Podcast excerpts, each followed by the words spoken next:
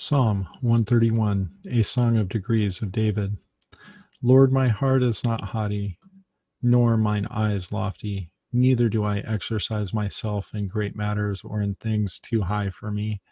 Surely I have behaved and quieted myself as a child that is weaned of his mother. My soul is even as a weaned child.